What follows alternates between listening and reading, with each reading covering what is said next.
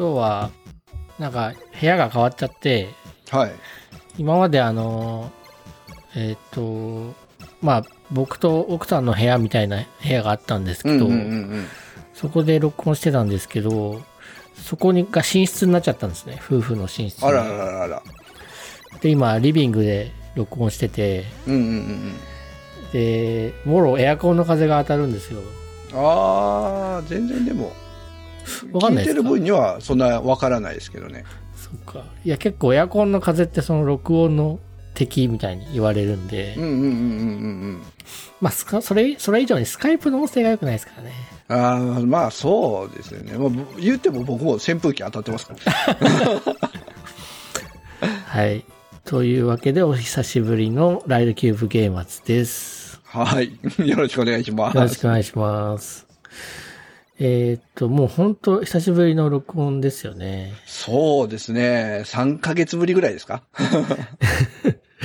えー、そう、5、5、6、6、5月の16あたりが最後うんうんうんうん。なんで、6、7ですね、3ヶ月ぶりですね。で、なんか、あの、こ、小出しにしてたんですけど、今までは。うんうんうんうん。話題ごとに切って、はいはいはい。えっ、と、やっぱ編集がめんどくさいので、うん。今回は、あの、全部流しちゃおうかなと思ってます。はい。いいと思います。はいね。あのー楽な方法でいきましょう。えーまあ多分、1時間半とか2時間になっちゃうと思うんですけど、うんうんうんうん。聞く方は、あの、ちょびちょび聞いてもらえればとそ思います。うですね。はい。はい。で、収録の時に、うん。えーあ、収録しますよって、さっき、ツイッターで、あの、つぶやいて、誰、はいはいもし何かコメントあればってことで、えっ、と、募集したら、チャッピーさんが、うん。ハッシュタグをいただきまして、最近プレイしているゲーム何ですか？今後購入予定のゲームは？という、あの、タイムリーなというか、まさにこれから話そうとしていたようなことをハッシュタグでつぶやいてもらったので、まあ、まずこれの話題からいきましょうかね。はい。えー、っと、虹パパさんどうですか？最近プレイしてるゲームは。僕はね、最近、ウィッチャー3っていう、プレイステーション4のゲームをプレイしてますね。ウィッチャー3、なんか、ちょっとだけ、あの、声優の浅川優さんの配信で見たことがあって、はいはいはいはい。僕もこれやってみたいなと思ってはいたんですよね。うんうん。で、スイッチ版あるじゃないですか。ありますね。はいはいはい。えーあだから、その結構、あの、グラフィック的に PS4 っぽいグラフィックなんですけど、うんうんう任ん。天堂でもできるってことなんで、まあ、やれたらなと思ったんですけど、うんもうや、ニジパパさんは PS の方でやってるんですね。やり始めましたね。まだそんなにね、あの、数時間ぐらいしかやってないと思うんですけど、えうん。まあ、ちょっとね、あの、僕が聞いてるポッドキャストの番組で紹介してまして、え あ、そうなんだ。はい。で、ちょっと、まあ僕もずっとやりたいなとは思ってたんですけど、えなんかあと一歩踏み出せないところがあったんですけど、ちょっとね、あの、その番組配信聞いたのと、うーん、うんまあちょうどセールしてたのっていうのがありますよね。えああ、うんあ、今回はあれなんですか？その、なんだっけ？無料配信のやつではないんですか？そうそう、ちゃんとダウンロード版で。ダウンロード版買ったんだ。2000、2200、300円だったんですかね。うん。うんまあもう結構前のソフトなんで、うん結構、どれぐらい前ですか？2015年の5月21日に発売って書いてますね。あ、結構前ですね。だいぶ前ですね。5年ぐらい前。えうん。ー、なんかあの、屈強な男が、あの、何でしたっけ？ウィッチャーですか？ウィッチャーっていう魔女を探してんでしたっけ？えっ、とね、ウィッチャー、なんか魔物退治の専門家のことをウィッチャーっていうみたいですよ。ああ、そうなうんだ。で、魔物を探してるんですか、魔物を探まあ、ここはね、ストーリーによるみたいですけど、今のところ、ええまあ、知り合いの、こう、ウィッチャーを探してますね。知り合いのウィッチャーを探してる。そうそうそうそう。狩る、狩るやつ、狩る人、仲間を探してそう、るんだウィッチャー仲間がちょっと行方不明なんで、今探してますね。うな。おーうん。はい。まあ、このゲーム自体、ポーランド、ポーランドのゲーム会社が作ってるみたいなんですよ。ああ。はい。ポーランド。へえ。はうん、まあ、いわゆる、こう、洋芸ってやつですか。うーん。うん。なんで、あの、ゲーム自体はオープンワールドでこう、自由にどこでも行けるんですよ。ああ、なるほど。あのー。で、まあメインのストーリーはあるんですけど、ええ。まあ自由にどこでも行けて、まあええ。その行くところによって、まあサブクエストがあって、まあそのサブクエストするも自由やし、しないでもうメインストーリーだけやってもいいしみたいな感じの、まあゲームになるんですけど、うーん。まあ僕このゲームやってて、え。気になるところが何箇所かあって、えええまあストーリーはやってると、まあ結構ね、おも面白いんですよ。引き込まれるっていうところがあるんですけど、あのーなんやろね。まずは人物が、はい。みんな彫りが深いんですよ。まあまあまあまあ、ほらね、まあまあまあの予言なんでそうなんですけど、ヨーロッパ人。うんまあ特に男の人はいいんですけど、え女性キャラが、もうね、あのーあんまり綺麗くないというか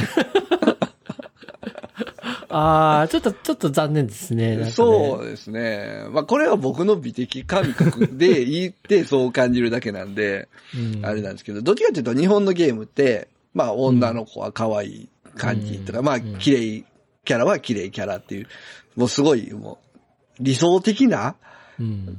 こう感じやと思うんですけど、もうやけにリアルなんですよね。ああ、じゃあ、美男美女しか出てこないってわけではないわけですうね。んまあまあ、まあ、美女なんでしょうけど、なんかそこ、感情移入できないなみたいな とこがあるのと、うん。このゲームは18金じゃなんか Z 指定とかではなかったと思うんですけど、え結構こう、あのー残虐え表現というか、。うん。こう、まあ、切った時に、こう、真っ二つになったりだとか。まあそういう表現があるんで、あんまり子供の前ではできないなっていう。あうーんところと、まうんあ、あの、よくこう、なんですかね、アメリカの映画とか、まあ、ええ外国の映画って、絶対こう、ラブシーンみたいなのが入るじゃないですか。まあ、これ、ウィッチャーもね、例にもそういう女性キャラとのそういうシーンがあるんですよ。へえ、え、僕、ゲームの中でラブシーンって見たことないですけど、ん最近のゲームははあるんですか？いや、ないと思う。いや、どうですかね。洋芸は結構ね、なんかそういう、うーん、セクシャルな表現があったりっていうのがありますけど、うーんう。ん、ウィッチャーもありますね。なんで、まあそこらも、ちょっと子供がいると、なかなかですよね。気になるかなっていうとこがある。まあ、あの、あること自体は全然、あの、文句はないんですけど、や、やる環境がちょっとね、うん。そう。え、気になる PS4 はあれですか？リビングにしかないみたいな感じですあかそうですね。僕はリビングでやってるんで。ああ、そうなっちゃうとね、そうなんですよね。見ても。まあとはですね、うん。まあ中世の雰囲気なんですかね。うん。うん。だからまあ電気とかもないし、えー、まあみんな生きるのに精一杯なんでしょうけど、うん、まあね、あのー住民の心が狭いっていうかね。まあ、ウィッチャー自体、なんかこう、まあ、迫害ではないですけど、ええまあ、ちょっと蔑まれてるようなああ、存在なんですよそうね。うん。なんでね、こう、そばを通ると、そこらの人がこう喋ってる声がね、入ってくるんですけど、まあね、なんか臭いとか言われたりするね、そうそうそう、すごい罵られてるんですよね。もうね、で、まあ、ストーリーとかでも、もう普通に裏切られたりとかね。そうか、勇者として扱ってもらえないそうそう、勇者じゃないんですよね。なんかね、うん、すごいこう、なんだろうな。ええこう、あ、普通って日本のそういうロールプレイングって、クリア、サブクエストとかこう、何かを達成したら、すごいこう、褒められるというか、評価がどんどん上がっていくと思うんですけど、今のところ、何時間かやった段階では全く評価は変わってないい。ああ、なんかそれ、どうなんだろう気もやってて気持ちいいのか微妙ですね。そうですね。まあ最終的にどうなるかわからないですけど、でもね、最後まで行ったとてこう、ヒーロー扱いはしてくれないような気はうん。しますね。うんまあ、唯一の救いは、え中、ゲームの中に馬が、相馬がいるんですけど、え。うん。ローチっていうね、相馬がいるんですよ。まあ、ええその馬だけがね、本当に従順に 呼べば来てくれるし、え うーん、もう、あの、両親ですわ。ピッチャーの。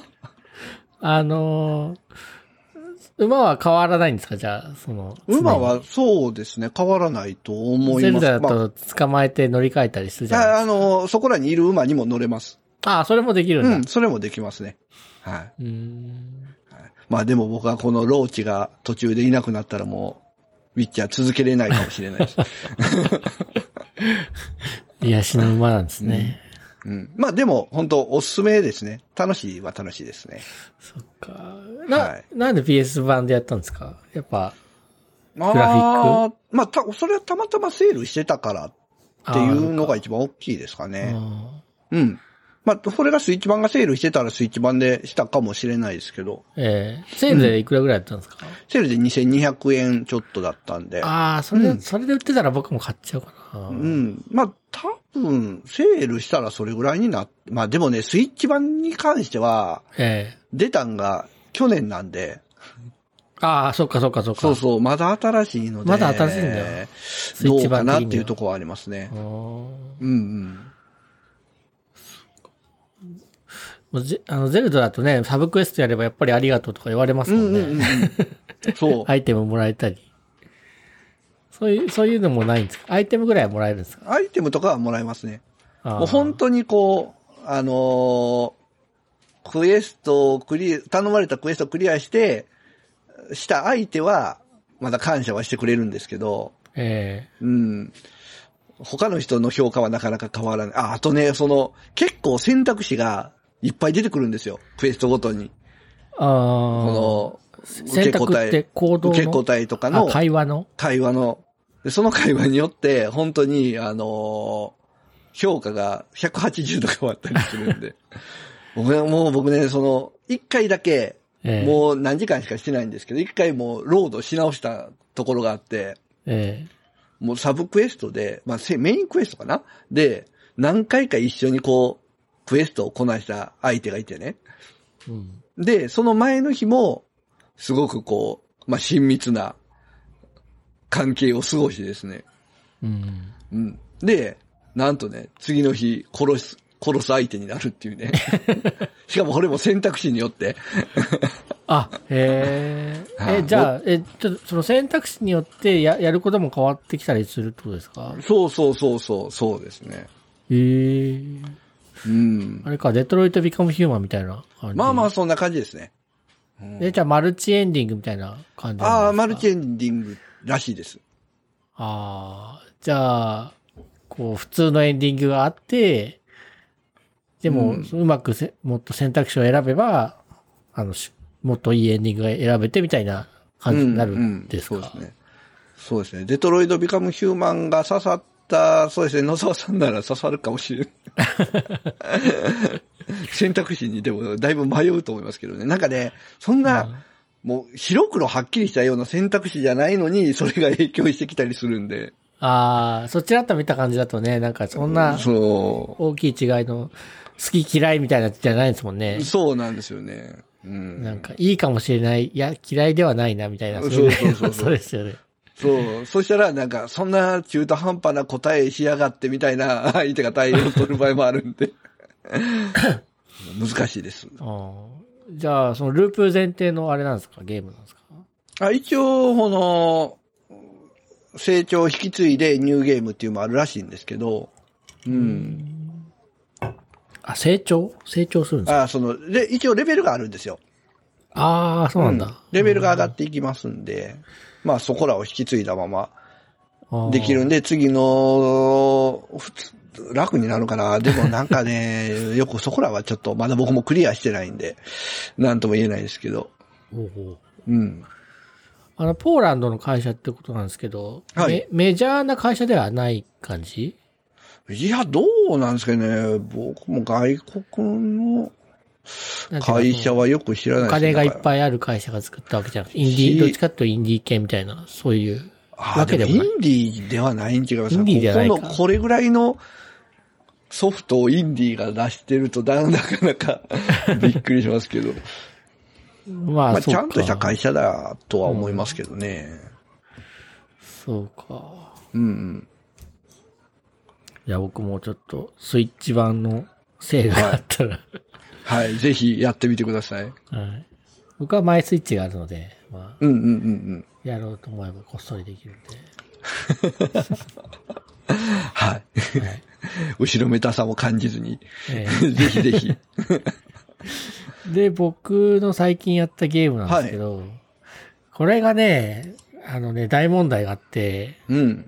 いや、この収録がなかなか伸び伸びにななってたっていうのもあるんですけどね。うんうん。僕ちょっとライトゲーマーの称号すら返納しなきゃいけないんじゃないかみたいな。ゲーマーじゃないですらなくなってきてるんじゃないか疑惑があって。だいぶゲームをしなくなっちゃったんですけど、うんうんうん。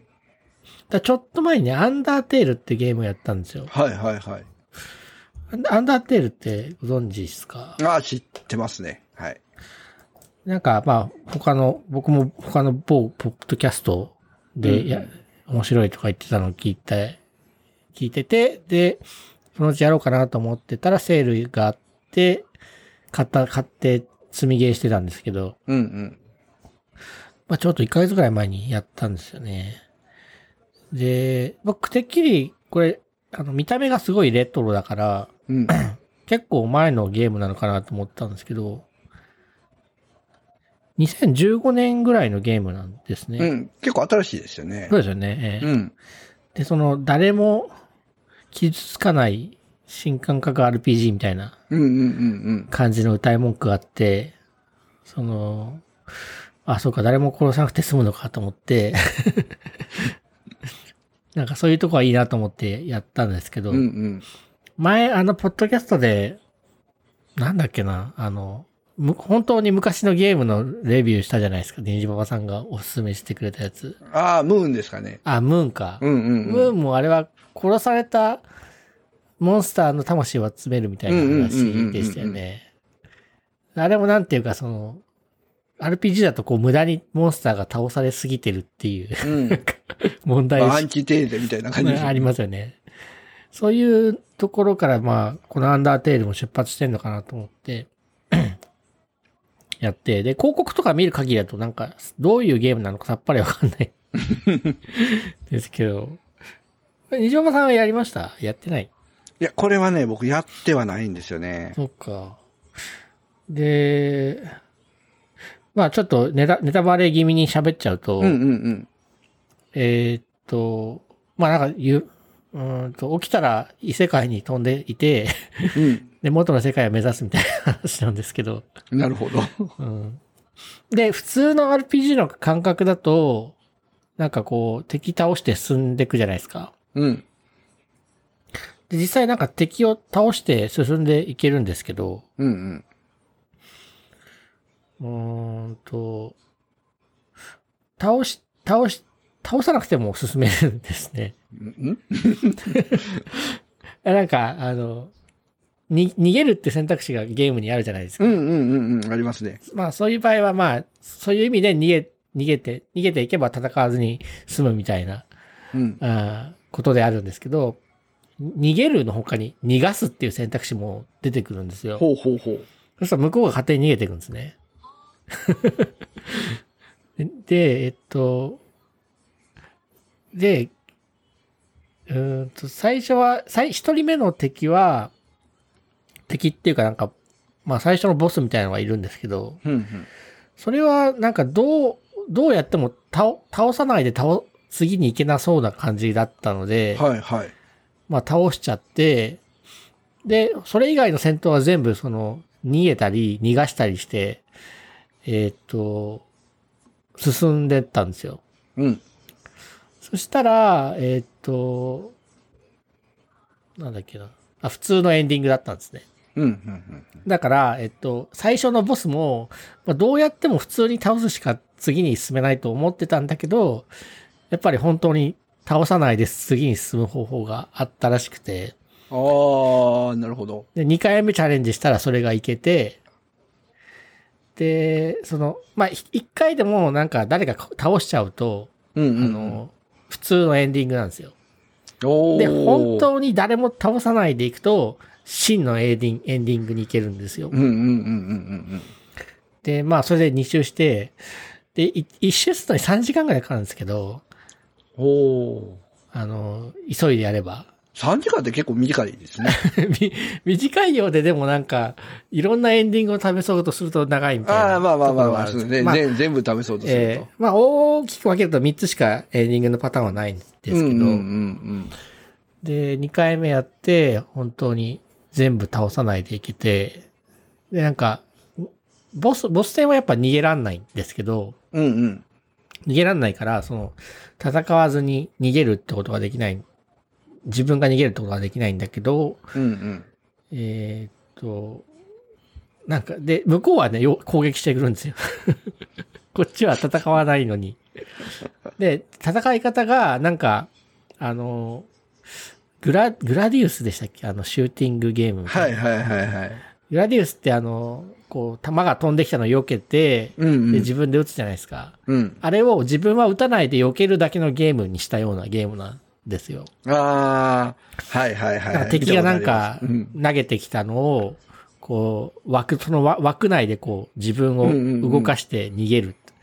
で、まあ一回当たったぐらいで死なないんですけど、ゲージが減っていくと死んじゃうみたいなうん。うんうんうん。感じで、で、なんか、戦うっていう選択肢の他に、なんか慰めるとか、からかうとか、なんかその敵によってなんか選択肢が出てくるんですね。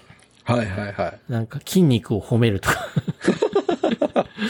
マッチョなやつがいて、うん。なんか筋肉を褒める、3回ぐらい褒めると、宇頂点になってどっか飛んでっちゃって、それでああ、ゲーム終了。みたいな。はいはいはい。泣いてるやつがいて慰めると、なんか分かってくれてありがとうって言って、また逃げてくるみたいなおー。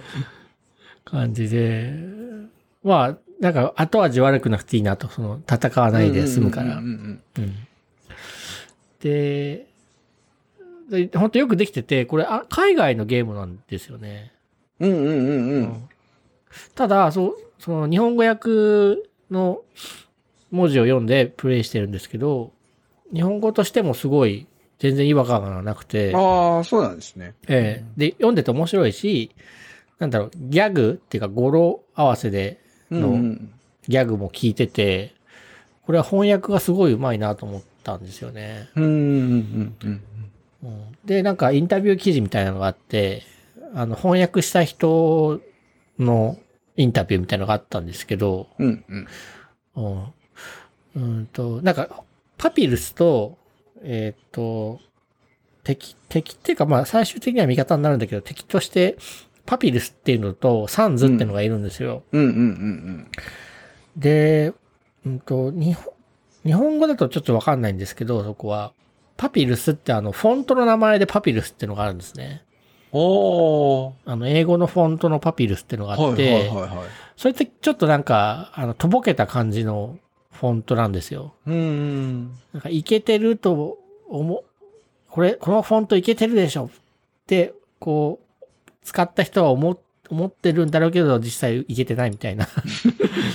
そういうなんかちょっとダサさのあるはいはい。フォントで、なるほど。で、そのパピルスってキャラクター自体もなんかその、音ボケっていうかなんか格好つけてるけど格好悪いダサいキャラみたいなのがあって、そのイメージからパピルスっていう名前がついてるらしいんですけど、ああ、なるほど。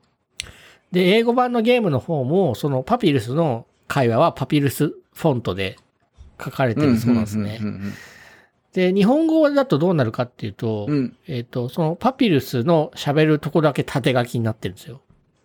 ああ、なるほど。ちょっと、差別化してるわけそうそうそう。他のキャラクターは、あの、横書きなのに、パピルスだけ縦書きになって、う。うん。で、あと、その、パピルスのお兄ちゃんがサンズって言うんですけど、うん。えっ、と、これもなんかフォントの名前から来てるんですよね。ココミックサンズっていうフォントあるんですけど、うんうんうんえっ、と、コミックサンズだから、あの、多分漫画とかの吹き出しに書いてあるはいはいはいはい。フォントで、うーんと、どっちかっていうと、ゴシック系の、あの、まあ、丸ゴシックみたいな感じのうんうんうんうんうんうん。フォントなんですよね。そっちはまあ、あの、そこまですごいかっこいいわけではないんだけど、まあ、ちょいちょい見るよね、みたいな スタンスの、あの、フォントらしくて、うんうん。で、まあ、その少しクールな感じの兄貴なんですけど、まあそういう性格もも出してるなという感じがあって、そういうこだわりもその翻訳に出ててね、すごく良かったですね。おーなんか、そう、そう、そういう、こう、キャラ付けって珍しいですもんね。本当に落とすっていうのは珍しいですよね。そうですねえ。えそこで変えるっていうのは、なかなか。できれば、その英語版に、モードで一回プレイして、うんその英語だとどんな風に書いてあるのかなっていうのが、確認したいなと思いつつ、まあ2回、うんうん2周して終わっちゃってて、で、さっき3ルートあるって言ったんですけど、うんうん。2ルートしかやってなくて、で、3ルート目はね、ちょっとね、やる気がしないんですよ。それはめんどくさいからじゃなくて、うん。なんかね、3ルート目はね、あの、ジェノサイドルートって呼ばれてて、ああ、まあ、バッド、バッドエンドですよね。バッドエンドってかね、全部殺さないといけないんですよ、今度は逆に。ええ逆？そう。うんで、そうするとなんか特別な、またエンディングが見えるらしいんですけど、いやー、全部、全部倒したくないな。それは後味悪い。なんかそのボスだけじゃなくて、道中でエンカウントする敵も全部倒さないといけないし、しかも、なんかその、そのボスから、一つ目のボスから次のボスに行くまで、まあいろんな歩き方があるじゃないですか。うんうんうん。で、その、敵に会うかどうかって、まあ、その、う運次第じゃないですか。はいはい。だから、ああその、1から2に歩くときに、まあ3匹遭遇するかもしれないきけ、しれないし、5匹遭遇するかもしれないし、みたいな感じなんですけど、なんかね、エンカウントのシステムが、なんか、あの、おかしいっていうか、普通じゃなくて、あの、敵を倒していくとだんだんエンカウントしなくなるシシステムなんですね。はいはいはいはい。だから、その、殺してると、なんか、その敵が怖がって近づかなくなってくる。なるほど。だから、殺しまくると、だんだんその敵に合わなくなるわけなんですよ。うんうんうんうん。それでも、なんか最低でも何回以上殺さなきゃいけないみたいな。ええなんかルールがあるらしくてうんうんうんで、なんか、その、電話がかかってくるんですよ。あと何回殺さないとダメだぞ、みたいな。これは攻略サイトを見て知った情報なんで、超ネタバレなんですけどそうすると今度もう殺すために歩いてるみたいな感じになるんで、うんうんうんうんいやー、それはやりたくないなっていいうやー、ほんまですね。それはちょっとやりたくないです。感じですね。あと、その、1回目はどうやってもやっぱり普通にクリアするしかなくて、うんうんうんうんその1回普通にクリアしたっていう記憶がないと2回目に真のルートに行けないんですね。おー、なるほど。そういう意味で、なんかそのリセットがないんですよ、そそその時点では。うんうんうんで、一回そのさっきの第3のそのジェノサイドルート行っちゃうと、その情報が本当に残ってるから、また、ジェノサイドルート行ったけど後味悪いから普通のルート戻ろうって言っても、うん。ダメ。ダメらしくて、普通、ジェノサイドルート一回でも行っちゃうと、普通のルートに戻っても嫌なエンディングらしいんですよね。あというのもあって、ちょっとね、やりたくないなと思って。そうですね。ちょっと嫌ですね。ただね、あの、なんか音楽がすごいいいんですよ、ゲーム音楽も。ああ、あ、なんかそんな話聞きますね。うんうん。で、そのジェノサイドルートの音楽、ジェノサイドルートでしか聴けない音楽があるらしくて、うんうんうん。それもいいとかいう話があって、いい。その音楽聴きたいな、みたいな。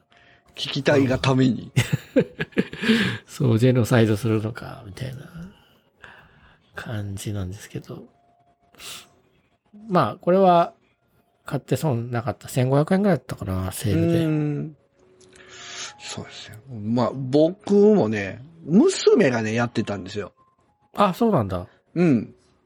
で、娘のアカウントで買ったんで、あの、スイッチのね、あの、メインアカウント、サブアカウント問題で、今は娘の持ってる、えースイッチライトでしかできないっていうね。そっか、え小まだ小学生ですよね。まだ小学生ですね。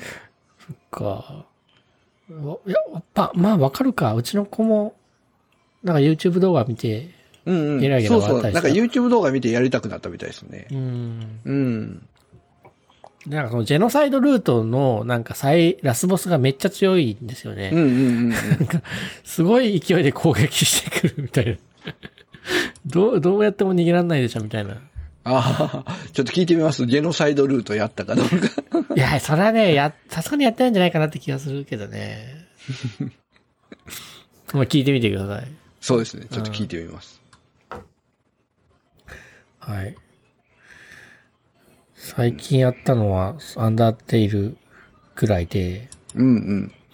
で、この間ツイッターでこれは買いですかって写真、写真付きでツイートしたんですけど、うんうんうん。あの、ドラクエバージョン1からあーそうです4はいはいはい。ドラクエ10のやつ、うんうんうん。あれが1980円だったので、まあ、とりあえず買うかと思って。うんうんうん買いましうん。お得なんやと思うんですけど、僕もね、ほど、値段的なとかよくわからないし。いや、なんか、でもあれで2000円で買っても、うん。結局月額1000円とか払わないとそうですね。できないんですよ。よね。そうそうそうそう。そうですよね。そう、月額はね、別途いるんで。そうそうそう。まあ、最初、僕あの、Windows パソコンでやってて、うんうん。で、コントローラーがない問題があって、うんうんうん。キーボードでやっててかなりなんかやりづらかったああ、そうですね。キーボードはかなりやりづらい。ええちょっともう一回スイッチでやり直そうかなって。うんうんうん。まあ、そう考えればね、うん。そう、あの、Windows 版でまあ、パソコンで使えるコントローラーを買ったと思えば、その 価格でスイッチ版のソフト買えると思えば、まあまあまあまうん。あ。で、スイッチ版は、あの、まあ、Windows で課金しておけば、うん。スイッチ版もいけるんで、アカウント一緒ですれば。あれは引き継げる？出ますね。できます、うんちゃんとアカウントの ID とパスワードそうそう覚えてれば。そうそう。はい。いや、でもさ、あの、あれなんですよ。あの、な、名前があーなんですよ。ここに来て、そうそうそう その時の弊害が。そうそうそう。だから、あれもちょっとな、どうかなと思ってて。名前は変えれなかったな多分ね。やっぱり最初からだけだったいや、と思います、ね。なんかしばらく行くとやや変えられるようになるんじゃなかったっけ？あれ、名前変えれましたっけ？でも、まだ多分できないですけど、うんうんうんうん。名前変更できたんかな？あれなんかで、いできるけど、今はまだできないみたいなうんうんうん。話を聞いた気がするな。うん。ドラクエ10なんか、8周年らしいですね。ああ、もうだいぶね、長くなりましたよね。うん。ああ、キャラクターネーム変更できますけど、ええお金がいりますね。リアルマネーが。あ、リアルマネーがいるの？リアルマネーがいりますね。ああ、そっか。まあ、それはちょっと、まあ、そ、い言うても1万円とかじゃないでしょ？1000円とか、それぐらいでしょ？1000円、1000円ぐらいですね。うんうんまあ、それぐらいはしょうがないかな。まあ、もしくはやり込んでないんであれば、うん。まあ、初めから始めるのはありかな。そこ、まああれですか？あの、あつ森の何でしたっけ？リセットさんみたいな人出てこないですかね？はで出てこないですね。まあ、キャラ3つ作れると思うんで。うーん。ああ、あーは、は置いておいて。うんそう、なんかやっぱりね、あの、なんだっけ、あの、魚、魚鳥だっけ、あの、水の人にしたんですけど、うん、うん、ウェディです。ウェディか。ウェディや、ウェディで作ったけど、やっぱりこれちょっとイケメンすぎて自分らしくないうん、うん、みたいなうん、うん、うんうん。ところもね、ちょっと不満点があって、ああ、結構ね、そういう人お多いですよ。なんか、うん。ウェディで始めたけど、んやっぱりドワーフやってみたいからドワーフ別キャラで作ったとか、うん。プクリポ別キャラで作ったとか、うん。うん、まあ性別別でもう一キャラ作ってみたとか、ああう。ん。あ、プク、プクリポとドワーフは別なんでしたっけ？プクリポはちっちゃい小人みたいな小やつです人で、うんで、ドワーフは、まあまあまあ、ドワーフですね。ズムリムックリの。やっぱドワーフじゃないですか、おっさん的には。ああ、そうですね。まあ、おっさん感を出すならドワーフですね。次、だからドワーフにしようかな。うんうん。ドワーフ人気ですよ、結構ね。ドワ人気なんですか？オっていう。ドワオさんです、ドワオさん。あ、ドワオさん。という感じですね。次やろう。うんうんうんうん。まあまあ、ぜひやってください。僕はね、一応ドラゴンクエスト10は、ええ。今配信されてるバージョン5.2かな？のメインストーリーは一応終わったんで、今はとりあえず小休憩みたいな感じですね。ー。うん。え、5.1、5.2みたいな感じで、また別なんですか？別ですね。ストーリーがちょっとちょっと進んでるんで。うーん。うん。か。はい。バージョンが上がって、大型のバージョン1、2、3、4ってあって、その中に、バージョンん、何点、点何っていうのがあるんですよね。ああ、そで、それが、あ、まあ、何ヶ月かかに1回ぐらい更新されていって、ストーリーが進んでいくっていう。あーあー、ちょっとずつストーリーが進んでる。そうですね。はい。そっか。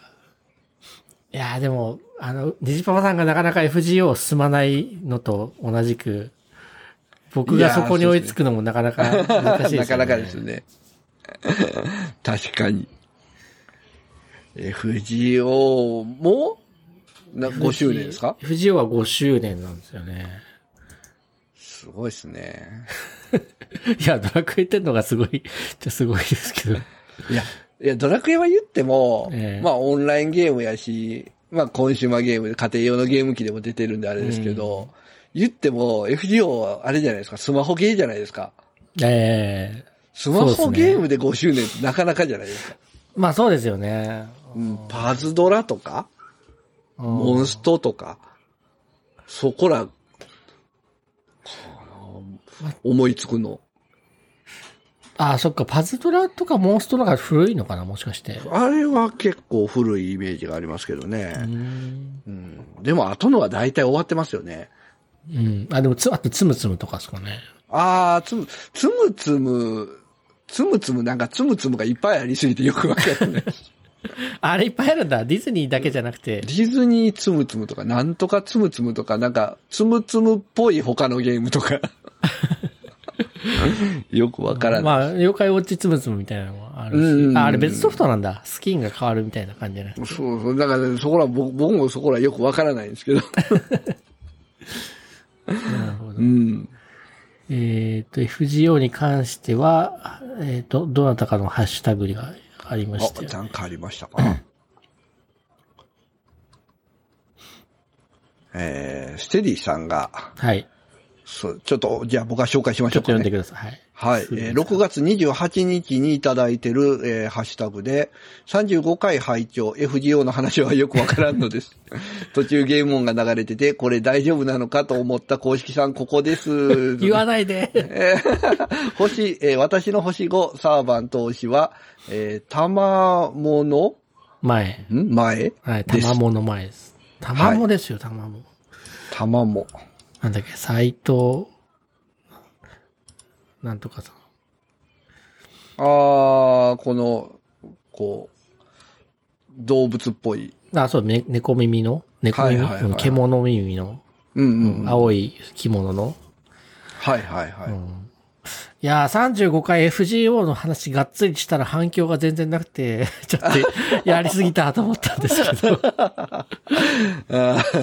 あれちょっとね、あの、公開するタイミングも良くなくて、なんか、うんうんうんきあの、星5配布の期限が切れる直前か、もう直後ぐらいだったっていうのもね、あー、なるほどね。良くなかった。盛り上がりが終わりそうなところで。そうそう、今更来てももう終わっちゃってるよ、みたいな。ちょっとゲーム音入れてみたんですよ、あれ。頑張ってーうんうんうんうん。じゃあそうだよな。著作権問題あるかなとは思ったんですけまあまあまあまあまあまあまあど、いや、これ宣伝ですけど、むしろせ FGO の宣伝になるからね、いいと思う。そう、そうですね。まあ、あの、まあ、うやむやな感じ。まあでもあれですよ、あの前回ね、えーええ言っていただいた星5サーバント、ええ僕きっちり本当ですか？セイバおー加入しました？加入しました。おーちゃんとやりましたよ、あれは。ああ、偉い。いや、僕なんか、7日、1週間か2週間ぐらいは毎日ニジパパさんがログインしてるかチェックしたんですけど、うんうんうん。ある時期からニジパパさんログインしなくなってたから、ああ、やっぱダメだったか、とか思ったんですけど。いや、ちゃんと、あのーログイン、あの、ログインしてた期間で、ちゃんと。おお早いな。やりましたからへえよかった。レベルはどこまで行きました？レベルはね、ちょっと待ってくださいね。レベルは、キャラですよ。キャラ、えー、サーバンと、今がですね、えー、レベルが、これなんぼや？70ですね。あとお10ーちょっと上げきれてないっていうところですね。うん、あでも、なかなかそれ以上はまだ第3章とかだと上げれづらいと思うんで、そのくらいで。星5までは行って、星5で、ええ。これ、あの、絵が変わるじゃないですか。あはいはいはい。これどうなんかな？どの最終まで行ってるんか70いや、まだ行かないんだよね。80なまだですかね。80行ってからですかね。行ってからですね。で、なんか、アルトリアって、なんか、宝具強化が3回ぐらいやって、うんうん確か。で、あと、モーションリニューアルもいっぱいあるんですよね。ああ。なんかやっぱ看板だけあって、うんうんうん。あの、宝具打つときに、なんか、こう、その、そのキャラの全体図が一瞬バシンって出て、で、なんかう、ううモーションが入るみたいになるんですけど、あアルトリアだけと。特別2回大写しが出るんですよ。おおなるほど。いやー、でもね、うん。僕なんだかんだでセイバーいないんで、うん。アルトリア入れたじゃないですか、あの時はいに。はいはい。でね、ええこれ今5周年で、えなんかこう、あの、召喚できたんで、え、え結構溜まってたんで、なんかやったんですよ、10あーはい年はい回、一回やったんかなそしたらですね、え、出ましたね。ええ。ど、どなたが出るんですか？アルトリえ、宝具に？ア。ホーブ、え、こ別のアルトリアが出たんですか？いや、多分一生ですね。同じ？一生のやつ。ああ、じゃあ、いいじゃないですか。宝具2になりますね。ああ、まあ強化に使える感じですかね。はい、強化に使ってください。ちょっと悲しかったですね。ああ、一回出たやつ、みたいな感じですかね。そうそうそうそう。ええでも、なかなかその星5が重なるってないので、ああ、そうですか。ええ結構レアなんですか。いや、うん、逆に、うん、育成しがいがあると思いますよ。やっぱ、うんうんうんフォーグレベル1とフォーグレベル2だと威力が違うので、ああ、そうなんですね。えじゃあまあ、それは良かったえと。よ、よかったってことに。良かったということで。はい。いやーなんか、どうしようかな。FGO についてはいろいろ喋りたいんですけど、ちょっと控えめにはしようかなと思って。僕ずっと無課金でやってたんですけど、うんうん。ついになんかもう。課金モードに入ってしまって、この間ドーンと 1, 億1万円課金しちゃいましただいぶしましたね。いや、5周年の、ええなんかね、ピックアップみたいなんが、あ優。勝だけなんですよね。そうなんですよ。友情、そう、ああいう福袋っていうのがあって、お金を払って買った石だけで買えるみたいな。うわー、なるほど。そそれにやったんですか？いや、えっ、と、もっと前で、あもっと前1ヶ月ぐらい前かな。なんかその、ライネスっていうサーバントがいるんですけど、そのライネスピックアップっていう時があって、うん。うんうん。で、ライネスちょっと欲しいなと思って、まあ、1万円分欲し買えば、あの、もらえるだろうと思って。やったら、1万円分全部使ってやっとギリギリ最後の方で召喚できたみたいな。いや、というのはですね、あの、課金した理由は、うん。なんかもう、あの、F、僕の FGO をやる目的は、あの、あのテキストを読むことなんですよ。ああ、なるほど。ストーリーを読むことが自分としてはやりたいことで、うんうん。で、えっと、もう、メインストーリーは今全部クリアしてる状態なんですね。うんうんうんうん。今、一、第1部、第2部があって、第2部も5章まで行ってて、もう全部クリアしてると。で、あと、イベントっていうのがな夏とか正月とかあるんですけど、はいはいはいまあ、イベントに関しても自分が始めた時から、まあ、最初の方はちょっとできないのもあったけど、あとはもうほぼほぼ全部やってると。うんうんうんで、あと、あの、幕愛の物語って言って、その、サーバントごとになんか小話みたいなのがあるんですよ。うん。うんうんうんうん。で、それもなんかやっぱ文章があって、そのサーバントにまつわるエピソードみたいなのがあるんですね。うん。で、僕に残ってる、あと読んでないテキストって、あとそこだけなんですよ。ああ、なるほど。まあ、まだこれから新作が出るから、そうんそっちは、あのーそっちで楽しみなんですけど、まあ、いまだ新作まで全部やっちゃって、イベントも今ないみたいな状態だと、あとその幕愛の物語っていうのがな読みたくて、で、幕愛の物語は、もうそのサーバントを持ってないとプレイできないんですね。ああ、なるほど。ええ。うだから、もう全サーバントをとりあえず一人は一回は召喚しないと全部読めないってことになってきたんうですよ。わー それめちゃくちゃ高い小説ですね。そうそうそう。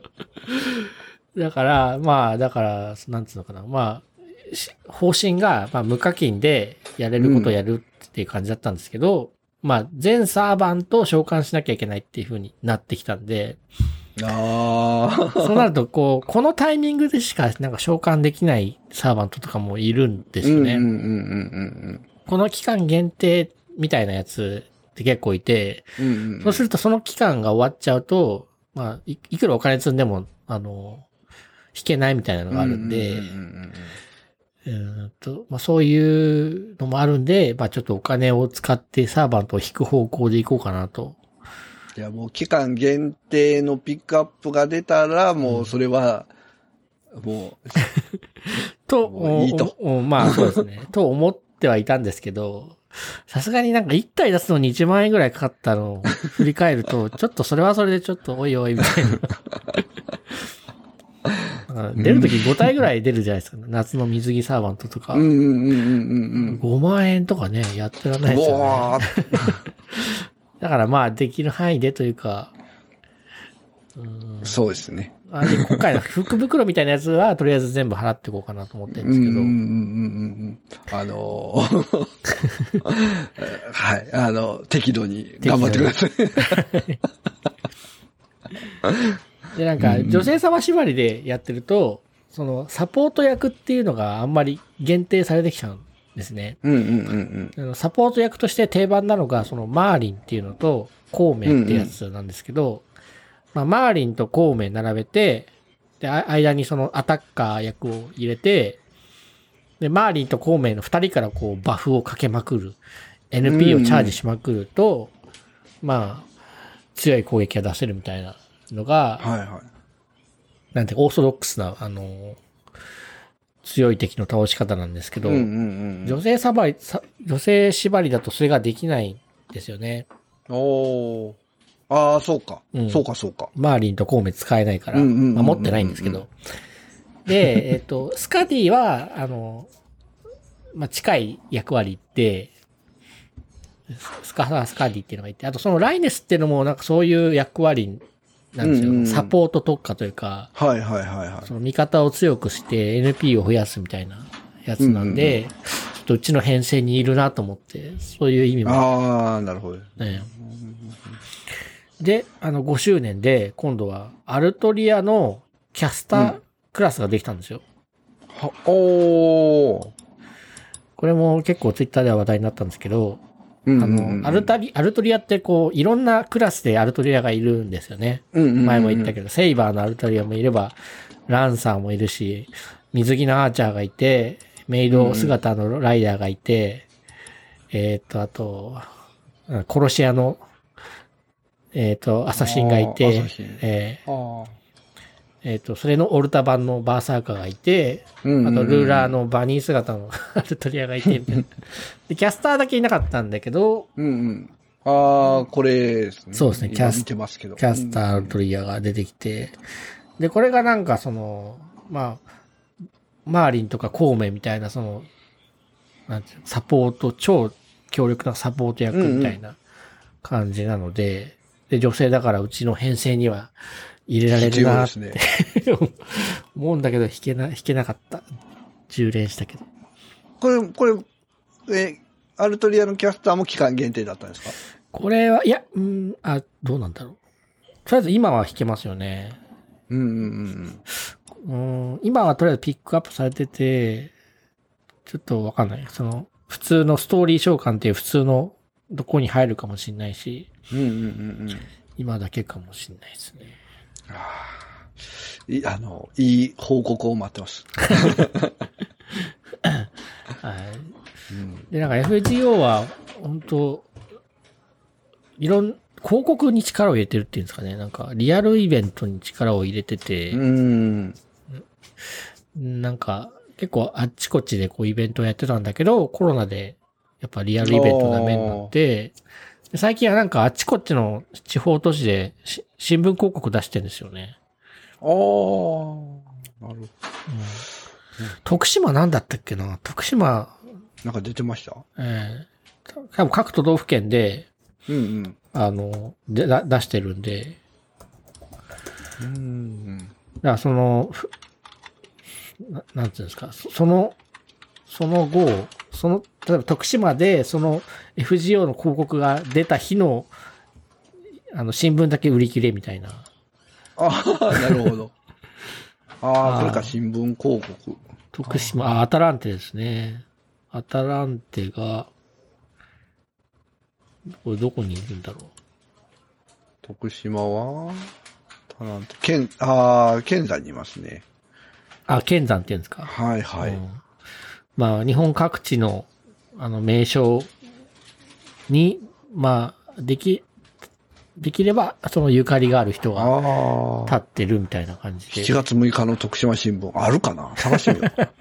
いや、今や、なんかよ、メルカリとかで出品されてるぐらいだから、結構手に入りづらい。あ、ああ、あの、徳島新聞うち取ってるんで。撮ってるんですか？はい。でも、7月6日あるからだいぶ前やな。だいぶ前ですねほっ。掘ってるかもしれない。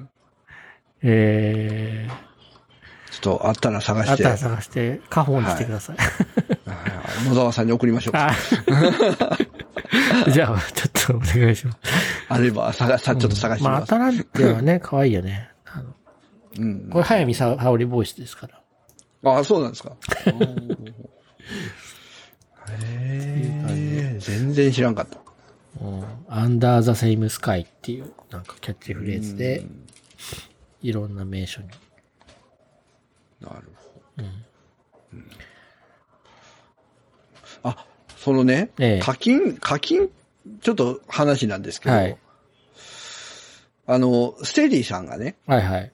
5月の24日のハッシュタグで、え33回から34回拝聴 E プラスの E カードリーダーは、ゲームキューブの付属品かなんかでカードを読み込ませると、動物を読んだりミニゲームができたりしたはず。で、あと、アーケードゲーム家庭でできる時代なのかな。結婚しかり、エースプラトゥーン2を今から買うって、間に合う感じ、わらわらっていただいてるんですけえど、お、はい。この E カードリーダー、これ集まれ、えっ、とね、多分動物の森の話だと思うんですけど、えあのー 3DS で出てる、あれはおいでよ飛び出せ動物の森かな？あーで、ええその時にあったんですよ。カードでええ読み込まして、あの、住人を呼ぶっていうシステムが。えうん、うん、うん。うん、あって、えで、まあ、その時にカードよく売ってたんですけど、ええなんとですね、あ今の集まれ動物の森でも、えうん。そのカードが使える。え、どういうこと？その、そのカードを使うと、はいえ？だから、キャラを、この住人として呼べるんですよ。その、んま、まず昔のその 3DS かなんかのソフトで。そうそうそう。まあ、基本的にキャラは共通のとこがあるんでしょうね。うんまあ、共通ですよね。そうそうそうそうう。んで、まあ僕も、あ、そうなんやってなって、えまあ言っても昔のええカードじゃないですか。もう 3DS の時の動物の森なんで、えうん。まあ中古屋とか行ったら売ってるんちゃうのと思って行ったんですよ。はいはまあある意味課金なんですけど、い。課金。はい。で行って、まあ当時ね3枚で2、300円だったのかな。あじゃあ5枚入って2、300円だったんかな。はい。うん。で、行って、あったんですよ。はいはいはい。で、まあ、ポケモンのカードゲームとかみたいに、まあ、1枚何円とかで売ってるんですけど、うん。まあね、あの、インフレ率にびっくりしましたね。ああ、やっぱ。一番ね、高い。いやつが、えなんで、え、3000円？えええやっぱその、呼びたい住人と呼び、なんか、そうでもない住人の違いがああ、そうですね。あるわけですよね。ありますね。結構人気がありそうなキャラはやっぱり高いんですよ。ああ。え、ちょっと待って、その仕組みがわかんないんだけど、その 3DS に e カードリーダーをつけて読むわけでしょ、はいはい。あ、違うか。そゲームキューブ多分ねか。えっ、と、多分ね、この時のカードとはまた別やと思うんですけど、あ、別なんだ。うん。3DS の時は多分 IC チップとかタグとかそういう感じやと思うんですよ。えうん。で、それが今の、あの、スイッチでも読み込めると。え今、どんな風に読み込むんですか？えっ、とね、確かスイッチのジョイコン？ええあ、ジョイコンの NFC ねですか？なタッチで読み込むみたいな感じですか？ええね、ジョイコンのどっかに、あの、センサーあるはずなんですよ。うん、右か左のスティック部分が。そうそうそうそうそうそう。で、そこに当てて読み込ます感ああ、あの、フィギュアあるじゃないですか。なんていうん。あ、だっけ？そうそう、それと一緒です。あれと一緒ですよね。うんうん。えー、え、その、で、そのカードは最近発売されたカードなの？そのカードは 3DS の時なんで、え、えーそんな前のカードが今こ高騰しちゃうわけですか？そうそうそうそうそう。すげえな、つまり。あ、つもりすごいですよ。で、しかもそのカードがええ最近ね、再販されたんですよ。ああ。そうそう、デフレです。デフレっていうか。まあまあ、なかなかないです下げ圧力になりますよねいいですまあ、ええでもね、あの、僕、見つけて、え何回かゲットしました。まあ、ある意味、この課金してしまいました。3000円ぐらい。えおおえ、何枚で3000ですか？えっと、300円で5枚なんで、ああ、え、それは新品を？新品ですね。新品、ああ、まあ、で、ガチャみたいな感じなんですか？そうですよ、ガチャですね。もう、ま、あの、ドンピシャのキャラは出なかったですね、やっぱり。おーあー、結構そこでこうガチャさせてくるわけですね。あそうそう。だ妥協の、あ、まあ、でもこのキャラまだ可愛いんちゃうみたいな。このキャラだったら村に読んでもええよな、みたいな感じでしたね。おーあ、そういうのあるんだ。カードで。はいや、なんか、うちの娘がすごい好きや、やってて、で、うんうん僕ね、ちょっとやったんだけど、僕はハマれなかったんですよね、あつ森。多分その、下の子はやってて、で、この、この子は可愛くないからあんまり、あの、来なくてもいいんだよね、とか言ってて。い。うんうんうん。それ、その発言を聞いて、あ人が入れ替わるのかって分かったんですけど、そうそうそうそう。入れ替わるんですか？入れ替わるんですよ。あの、この島に住めるええ住人の数が決まってて、あで、まあ、新しい人が入ってくるとなると、ええ誰か出ていかないといけないんですよね。あ、あうんあ、そこはか、好きな住人だけ選ぶっていうのはそんな簡単でもない感じ？まあ、でも選べるみたいですよ。実は僕もそこまで、あの、ハマってるん。まあ、うち家族4人でしてるんですけど、えまあ、メインは奥さんがやってえて、えはい。で、まあ、あと続いて娘。えええで、まあ、息子が自由に島の中走り回る感じで。あで、まあ、僕の、あの、家はポストが常に点滅してるような、あ うちも。いや 溜まってるような僕ショックだったのが、なんか久しぶりにやったらゴキブリがいて、いやー、そうですね。えうん。え一匹潰すとなんか綺麗になったってことになるんですよね。そうそうそう。あれ、ゴキブリもね、1回だけじゃダメな時もあるんですよ。ああ、やっぱそうなんだ。うん。ちょ何回か放潰さない時間が長いと。そうですね。ええまあでも、本当に、あの、本気でやってるっていうか、ええ。こだわってる人の島は、ええ。びっくりする感じが、びっくりするぐらいすごいです。あはい。ほんで、ここ最近、なんか、夢、夢見？夢見？かな？なんか、ベッドで寝たら、他の人の島に行けるっていうシステムができて、へえ。まあ、これは、あの、島の、こう、番号みたいなのがいるんですけど、えまあ、結構ツイッターとかで公開してる人もいるんですよ。え。うん。そしたら、まあ、いけるんですけど、まあ、すごいですね。え、な、何がすごいですか？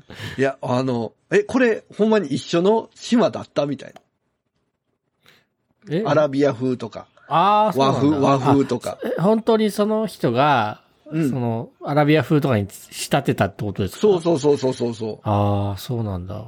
う。うん。え、その、もし飛行機の、堂々エアラインだっけ？飛行機乗って人の島行けるじゃないでうすか。んうん、いけますいけます。あのまあ、あれはは、、うん。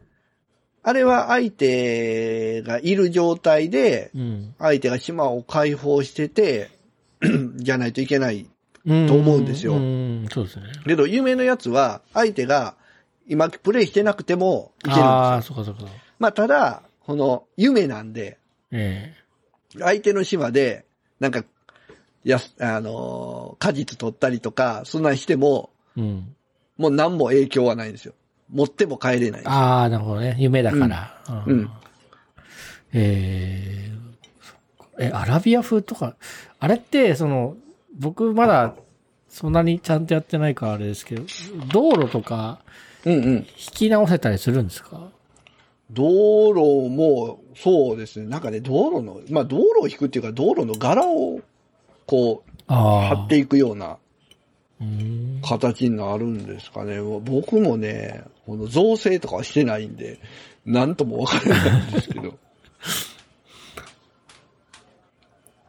えー、まあ、あつ森、すごいですね。花火上がったりね、してて。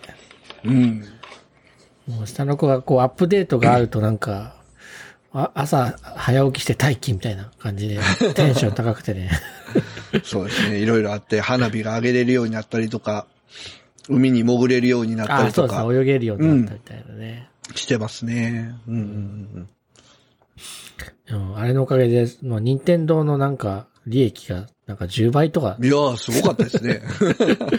株買っとけばよかったと思いました。まあもう、任天堂ならもう今の時点で株高かったんちゃいますか？そうですよね。ううんココロナが本当に追い風になる恒例の、ね、ああ、そうですね。ゲーム業界はやっぱ追い風になったんちゃいますかねね。うんうん。へそう。で、ススイッチといえばちょっとそうだ、スイッチの充電問題についついてなんですけど、スイッチの充電って、その、普通の充電器以外からしたことあります？ー普通のじゅ、あの、純正のってことですか？純正の。ああ、純正以外もありますね。あります、うん。なんかその出先とかで子供がやってて、電池なくなったとか言って、うん。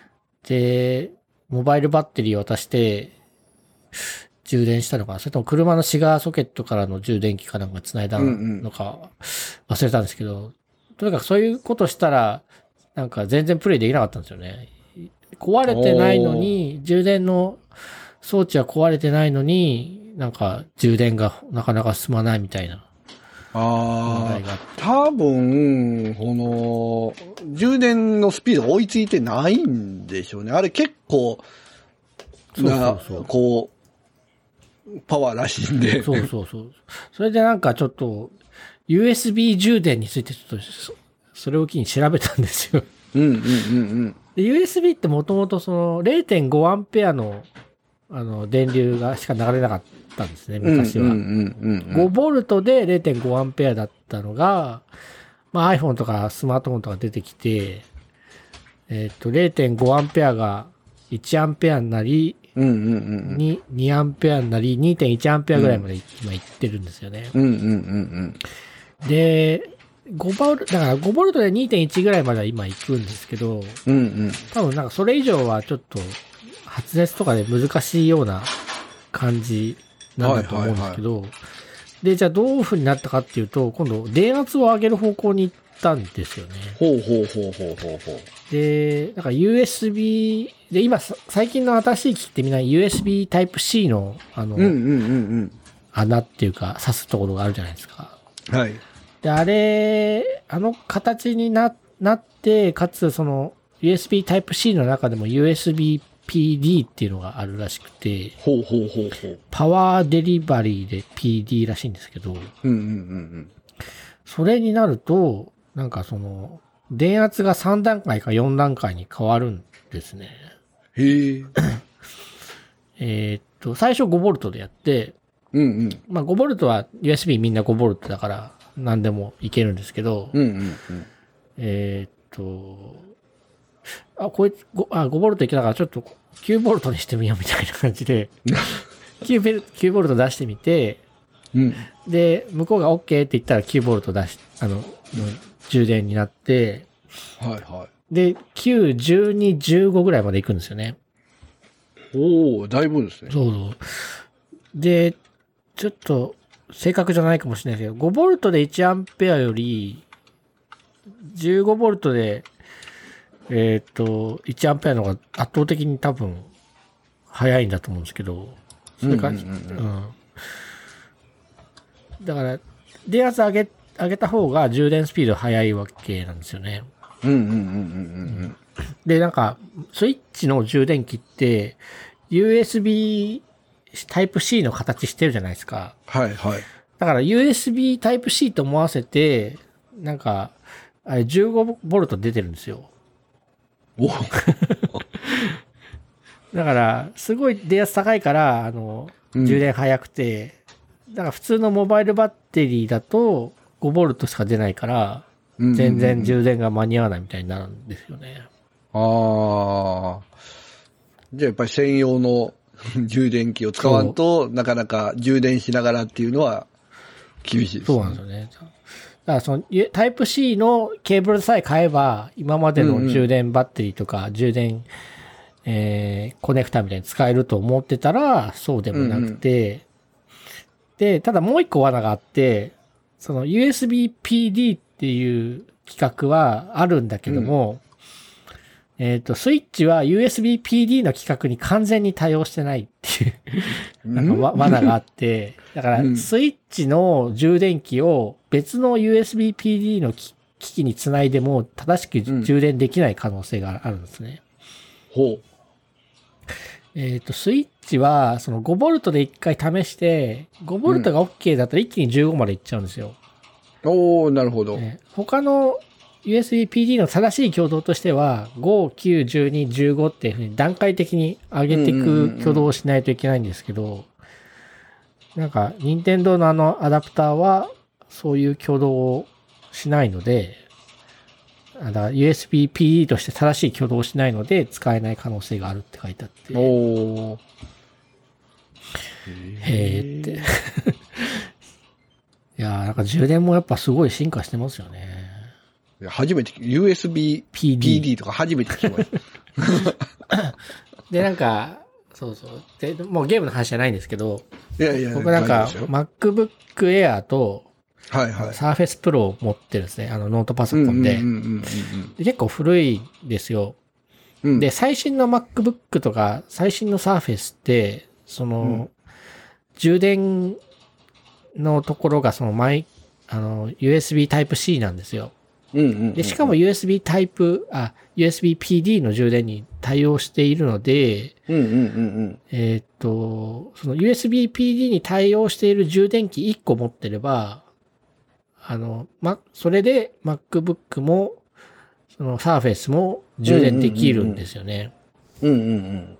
そのスマホの充電器と、あの、ノートパソコンの充電器ってまあ違うのが当たり前だったじゃないですか。そうですね。携帯端末の充電器と。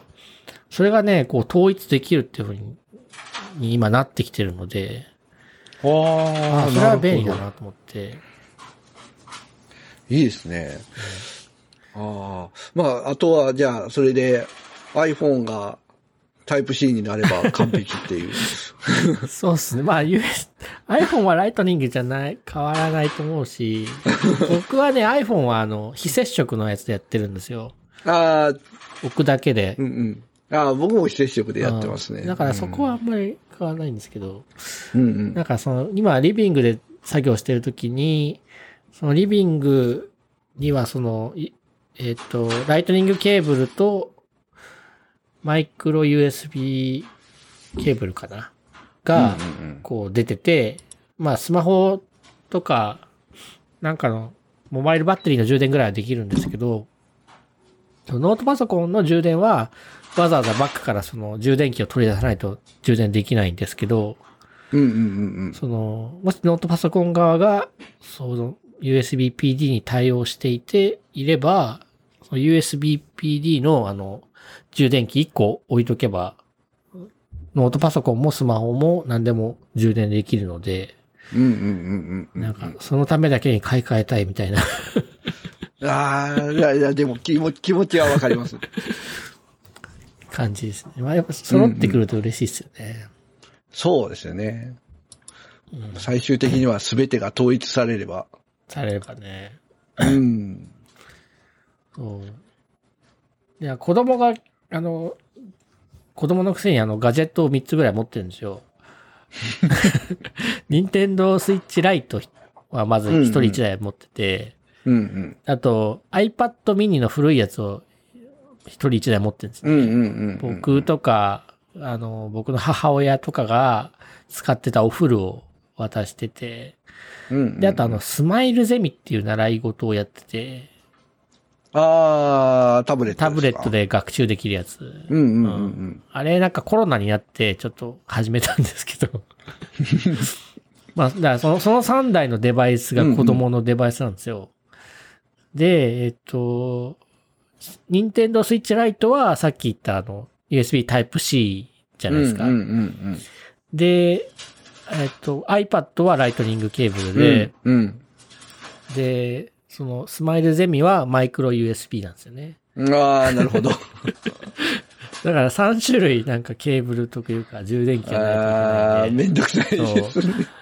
まあ旅行行くときとか全部持ってかせないといけないんで。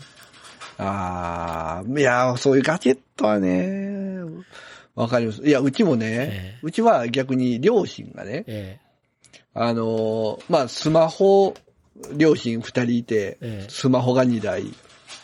えうん。で、えーっと、あとなんかな、なんか、電動の、こう扇風機みたいなのがあ一個あって、さあ、干したら、一人のスマホはタイプ C なんですよ。あ、新しいでも。う、そうそうそう。で、もう一人は、あの、マイク、タイプ、え？マイクロ USB か、うんはい。で、その 扇風機は、えっ、と、ミニ USB。ミニ、そう。わかるわかる。まだミニ USB は大きさが明らかに違うんであれなんですけど、えもうね、やっぱね、ある程度年いった人だと、マイクロ USB と USB タイプ C のあんまり違いがね、わからない。えああ、まあ、ほぼ一緒ですもんね。そう。うんいや、僕らから、僕からすると結構違うけど、でも、うんサイズ感的には一緒だし、うん。なんだっけ、ミニ USB はボコってしてますもんね、なんか。そうそう、ミニ USB はね、明らかに大きさ違うんで。台形だし、なんか。う。そうですね。ああ、うん。そう、だから、なかなかね、その、統一問題は。難しいですね。うん。でもうちもあの、あの iPad、古い iPad ってあの、で、でかい充電、ライトニングの前のケーブルって、うん。なんか幅広の、ケーブルだったじゃないですか。長らくあれが残ってたんですけど、まあ、ようやっとなんかそれも全部なくなったんで、ああ、そうですね。うんもうそのケーブルを捨ててもいいかなってうんうんうんそっちが綺麗になったと思ったら、まあ、マイクロ USB、タイプ C みたいな感じで。うんうんうんうん。いや、昔のやつはなかなかね、まあ難しいです大大ね。事にしちゃうんですよね。うん。あ、昔のやつといえばあれですね、あの、チャッピーさんがまたハッシュタグで、Wii U 版もお安いですよ。本体も6000円あれば中古で買えますよって。ああ、スプラトゥーンの話ですね。ススプラトゥーンですよね。そうそうそうそう。Wii U 版スプラトゥーン464円です。おお安いな。いや、これね、その、なんだっけ、えっと、チャッピーさん、今今後購入予定のゲームはって 書いてもらいましたけど、まあ、スプラトゥーンの初代はうん。見かけたら今度買おうかなって今思ってます。Wii U はどうするんですか？や、Wii U も買う、買います。ああ、なるほどですね。いやいや、いいと思います、Wii。どうしようかな。なんかこう、要は見かけて買いたい感じで、こう、うんヤフオクとかで、こう、わざわざ探して落札してみたいなのはちょっとめんどくさいな、みたいなのがある。もう新品買えないですもんね、多分。新品はそうですね、うん売ってないですね。だし、買ってもちょっと高いだろうから。いや、それは、一応、頭の中の、あの、買い物リストには入ってる感じですね。いやー、なるほど。であと、スプラトゥーンのね、なんか続きが出たら、あの、ぜひやりたいなって感じなんですけど、うんうんうん。あそういえば今、スプラトゥーン甲子園ちょうどやってるんですよね。ああ、今やってるんですか？ええ 見と言いつつ見てないですけど。うんプラトゥーン講師。なんだっけな、前回、ああ、なんか、今日娘が、なんか、またこれは違うかもしれないですけど、卵が先か鶏が先かみたいなこと言ってました。ああ、そうそう、フェスが今月またあるんですよね。うんうんうんうん。なんかし少し前の回で、なんかしばらくやってなかったフェスが復活したんですよって話をしたんですけど、うんうんうんうんあれが5月かな ?5 月か6月ぐらいで、で、一回復活してそれで終わっちゃったんですけど、またうんうん8月にやるっていうことで、あーええほんで、それが卵か？鶏か？そうそう、卵、たか卵チームか、鶏チームかみたいな感じで。うんそう、スプラトゥーンも僕すごい、一時期やってて、こう、もう中毒状態、依存症状態だったんだけど、本当めっきりなんかやんなくてもいいや、みたいになっちゃって。うんやっぱりゲームってね、ありますよね、そういう。うん。うん。ですかね。いや、僕もね、最近、結構、うん、もう、今日はいっか、みたいな日が結構ありますね。うん。今日はいいかな、みたいな。まあ、まあやりたい時やればいいですよね、ゲームなんかね。そう、そうですね。うん。まあね、なかなかこう、環境的にえなとこもあったり、ああ、そう、環境的といえばですね。えはい。僕はあのー PSVR 買いまして、おおついに。ついに、えー、現時点でですね、え稼働率で言えば、ああ、どれくらいかな。えなんか一瞬ツイッターで買ったみたいな、騒いでたの見たんだけど、その後どうですかいや、もう稼働率は低いですね。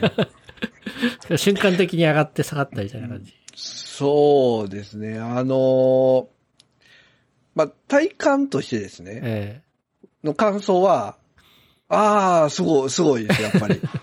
うん。あのーまあ、僕メガネかけてるんですけど、ええメガネかけたままでもいけるし、えああ、身が OK なんだ。あのー一時ね、よくやってたあのー海底に潜っていく、ああ、へえ、うん。なんか最後サメが出てくるんですけど、まあそういう体感の VR みたいなのもやったんですけど、やっぱりなかなかやっぱりリアルですね。うん。それはやっぱソフトは、それなりに買わないとプレイできない感じですか？ああ、あのーそういうソフトもついてるセットのやつをうん。買ったので、いろいろ体験できる、えーっとね、なんか、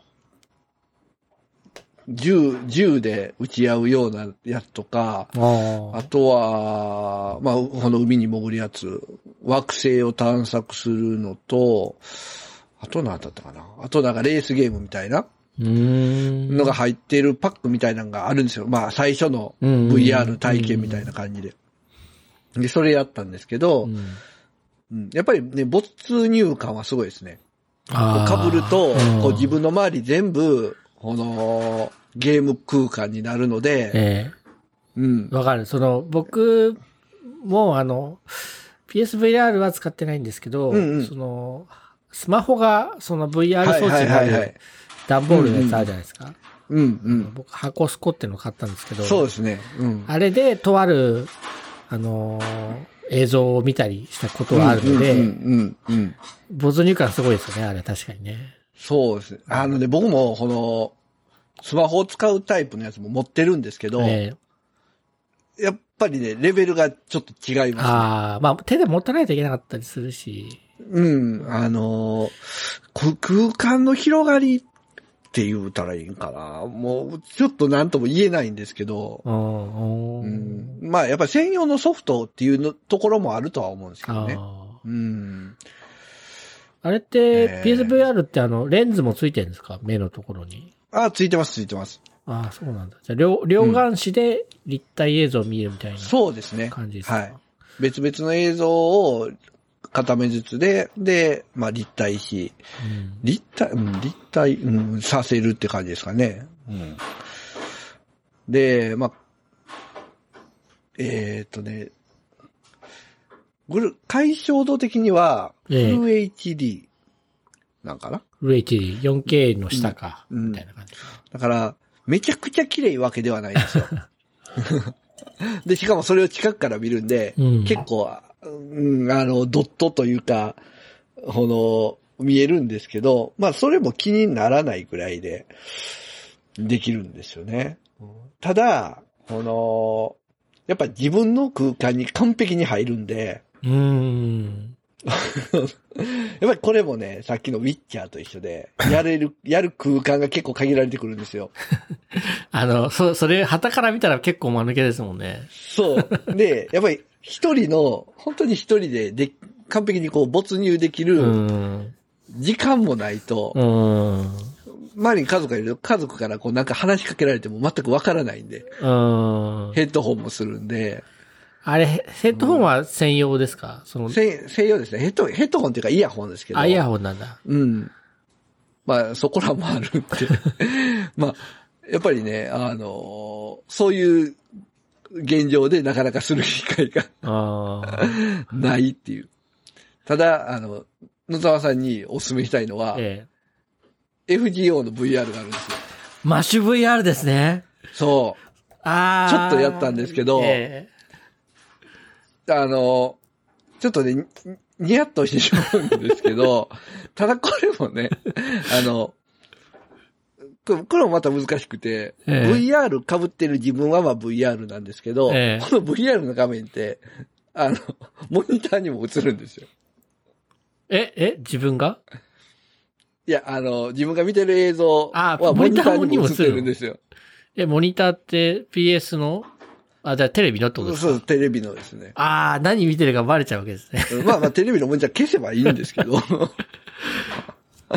いや、それ、まあ、いや、僕やってないんで、マッシュ VR は。はい。ええそうなんだ。はい。結構、うんあの、FGO 好きな人やったら、おーってなる。まあそんな、なんかね、いや、でもぶ、ゲーム性があるかどうかそうそうそうそう。なんか、キャッキャウフフして終わりなんじゃないかなそうそうそう、そんな気がしますね。僕もちょっと5分ぐらいしかやってないんで。そっか。ああれってなんか期間限定コンテンツとかじゃないんですか？今でもあるんですか？まあでもダウンロードできましたね。無料だったんで。へえ。うん。なんか、マッシュは、あの、うん2部に行くと、なんか、それまでとちょっと違ったコスチュームに変わるんですよ。うん。で、なんかゴーグルみたいなのをつけてて、おー。で、その、一章、第、あ、第一部の時のマッシュと区別するために、そのうんうん VR マッシュとか言われてるんですよ。ああ。VR ゴーグルつけてるみたいな。うんうんうんうん。えねーはいまあ、でも、あのーそのうちね、あのそういう時間がちゃんと確保で、時間とスペースが確保できたらね、えあの、活用していこうかなと。そう、そうですね。うんでもなかなか VR って、やっぱちょ、ちょっと子供に見せられない系のコンテンツの方がし多いんじゃないですか？ああ、そういうのもなかなか多いみたいですね。うん。なんか VR ならではみたいな使い方ができるソフトっていうかコンテンツって、なんかどうしてもそっち、そっち方面になっちゃう気がするんだよな。ああ、でもどうなんですかね。ただただほ見るだけになりますよね。本当に。そうそうそうう。そうそう。他の外、外の空気は見えないんで。うん。まあ AR だったらね、また、ああ、まあ、ね。別だろうと思うんですけど。うん。まあでも、あとレースゲームとかも、グランツーリスモっていうレースゲームがあるんですけど、えまあそれなんかも VR うドライビングとか、か VR ショールームとかがあるんですよ。えうん。それはね、やっぱりリアリティすごいですね。そっか、えっと、前、あれですね、ハンドルコントローラーの話したとき、そうそう。それグランツーリスモですよね。はい、それ何？あの、VR、PSVR つけて運転できるんですか？そうですね、できます、ね。ああ、それはいいかもしれないな。もう、オープンカーで試したんですけど、え普通ってレースゲームってもう前しか見えないんですよ。で、まあ見えても横がちょっと見えるぐらいで、うん。あれなんですけど、もう上見たら空やし、うん。もう後ろを振り向いたら後ろから来てる車も見えるし、うん。その自分が乗ってる車の後ろもきっちり見えるんですよ。首の動きに応じて景色が変わるわけですよね。そうそうそうそうそうあそれはいいかもな。もうスホコはすごいリアルですね。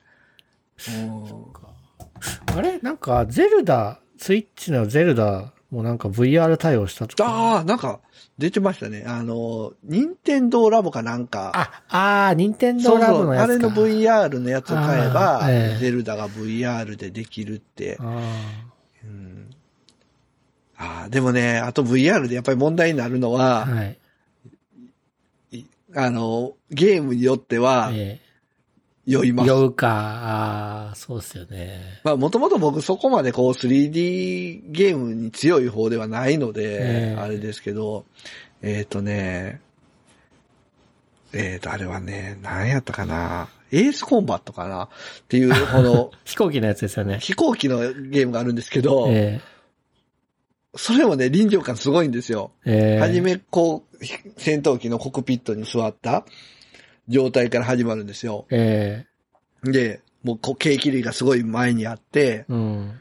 で、まあ、横見たら、こう、空母の上とかなんですけど、うわ、すごいすごい。じゃあ、今から発進してくださいって言って発進して、ええ空中に浮いた途端、酔いましたね。ああ、よ、え、それはやっぱ、は早いから？目まぐるしいから？いやー、もうなんか上も下もわからないし、ああ、うーん、もう、何が何やらって感じです。え、でも別にアクロバット飛行をしてるわけじゃないんでしょ？ただ飛び立つだではないですけけ。どね。うん。うん。ええそうですね。まあでも VR 自体、今の PSVR だとそういうん乗り物に乗ってるうん。ようなのが一番こうリアル感を感じれるかなと思いますね。そう。やっぱり動けないんでうんあ、そうそう。そう、うん動けない問題ありますよね。その日本の狭い住宅だと、その、う動けないから、あの、そうそうそう。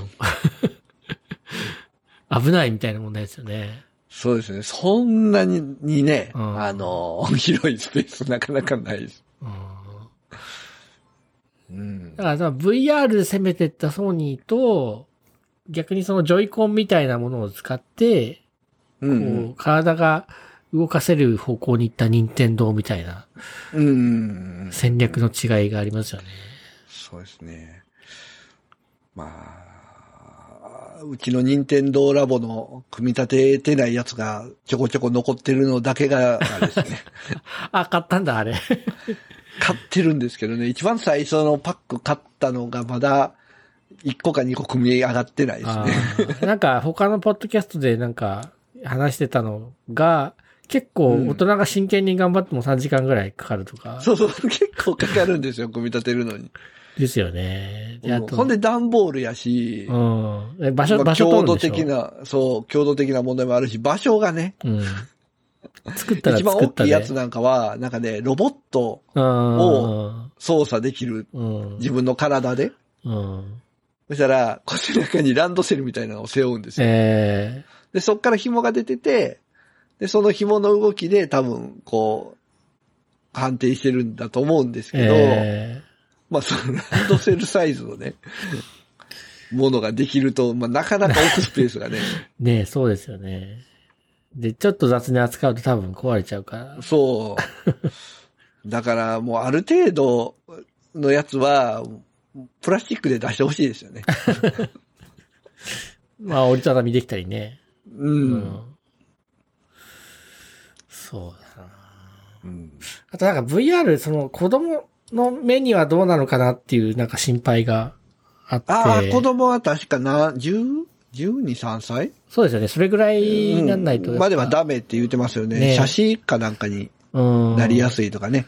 ええかなり画面がね、近いから、そうそうそうそうそうそそう、なんか最先最先端のこうね、ことに触れさせたいな、みたいなのは思う一方で、そういう目の負担とか考えるとねう。。そうですね。うちもだから VR 自体は、まあ、一回だけ刺したんですけど、その買ってきた当日に。うんうんでもその一回だけですうんね。うん。まあ、ほの、なかなかするタイミングがないっていうのもありますけど、やっぱり、そこは気にはなりますよね。よね。うん。あれはサイズ調整とかはできるんですか？あ、できます。まあでも、やっぱり子供やと、ブカブカですね。ああ、ちょっと重たい感じかもしれないですね。うん結構重たいね。うん PS4 には USB かなんかで繋ぐんですか？えっ、とね、USB なんですけど、USB で繋いで、そっから、プロセッサーユニットに繋がるんですよ。VR の。うんうんうん。ああ、はい。で、まあ、そこから、まあ、モニターに分岐して、みたいな。えー、複雑。そう、結構ね、なんかケーブルがね、ごちゃごちゃするんですよね。ああ、やっぱ有線なんですね。無線じゃない。有線ですね有線ですね。で、ヘッドセットの頭に被るやつにも有線で繋がってるんでう、ん。うーん、ちょっとね、そこが無線とかになればだいぶ違うんでしょうけど。うん、まあ、い昔のね、なんかなんだっけ、オキュラス、なんとか、オキュラス、うん初期のオキュラスなんとかは、はい。こう、エイリアンみたいになってるって言ってましたもんね。ゴーグルがでかくて、あで、後ろからこう、ケーブルが数本、ダラダラって伸びてるみたいな。まあそれよりは少し簡素、簡素化されてるんだろうけど。まあ、まだまだ、うんまだまだこれからの技術かなとは思いますねそうで。すね。うん。まあ、マッシュ VR がね、できるっていう。そうそうですね。そこが売り、売りですね。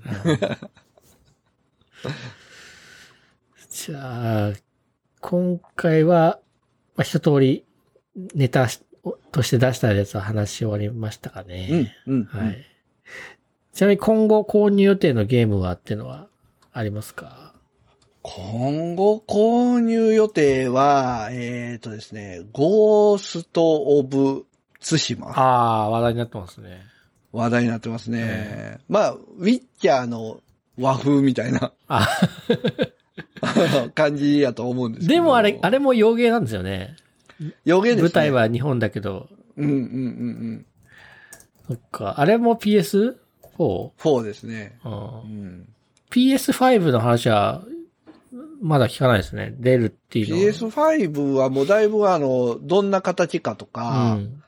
は出てて、で、まあまあ、言っても映像が綺麗っていうとこじゃないのかなと思うのと、うん。最近出た情報だったら PS4 の周辺機器がそのまま使えるんじゃないかみたいな、あうん、とこが出ているぐらいかな。まあ、僕もね、もう出てすぐ買うつもりがないんで、あんまり情報を追あ。ってないあーいや、あとソフトですよね。PS5 じゃないとできないソフトってどうなのですね。が出てくるのかみたいうな。んそうですね。どうなんですかね。まあ、この見ましたけど、そこまで目新しいソフトはなかったですけどね。あ、でももう、え PS5 でできるソフトって出てるんですか？なんかちょこちょこ紹介はされてましたけど、ーん。そっか。まあ、結構高いんちゃいますかね。そし7、8万とか。え ?7、8、あ、じゃあまあ10万はしないか。あ、でもね、なんか変わってるとこといえば、え大体そういうゲーム機ってえ、えあのー最近だと、まあ、ハードディスク内蔵で、えうん。で、まあ、ゲームのソフト入れるスロットルがついてて、うん。すあの、ロムドライブがついててって感じやと思うんですけど、うん。なんか2種類出るみたいで、うん。この今までみたいに、まあ、ソフトも入るし、うん。ハードディスクもあるっていうタイプと、うん。もう本当にハードディスクしかない。ああ、あの、もうソフトを入れ、入れれない。ダウンロード専用みたいなうん。タイプも出るみたいですね。ああ、まあ2、タイプ出すんだ。うんまあまあ、基本的にほんでハードディスクじゃなくてもう SSD にうん。全部なるらしいですね。ええうん。まあ、PS4 が、まあちょっと買い、この、この、ポッドキャストを始めた当初よりは 買いたくなってはきてるので。で、ここで PS5 が出るって話になってるからな。うん。いやーやっぱりね、配信もしやすいしね、4は。ああ、そうですね。はい。いや、なんか、グランツーリスモの YouTube 動画見ましたけど、すごいですよね。うんニンジパパさんのあの、あのね、えあの、車に寄っていく、えあの、うん、乗っていくっていうか、レースシーンがやっぱ、あ、レースシーンのね。うんすごいなと思って。はいはいはい本当乗ってるみたいな一人称視点ですよね。うんうんうんうんうんうん。ちょっとまた今度この VR でやった一人称視点のやつ載せましょうかね。あれ？VR マシと。あれ？ああ、VR マッシュは見たいけど、乗せて大丈夫ですか？みたいな。えっと、僕はね、あの、今更感があるんですけど、うんうん。これからフォートナイトやろうかなと思ってるんですよ。おー。なんか今もう息子がフォートナイトばっかやってて、うんうんうんうん。で、なんか自分が全くついていけないんで、うんうん。なんかちょっとは子供の話がさっぱりわかんないから、フあォートナイトやらなきゃ。ゃな、みたいな。うん。ちょっとまあ、うちもね、娘がフォートナイトやってるんで。ああ。うん。いやー、お金使ってません？えっ、ー、とね、実際のところ、ちょっと使ってますね。まあ、それは、もうこっちに申告制で。えうん。えいや、うちの子月2000円くらい使ってんじゃないかな。ああ、そこまでは使ってないかな。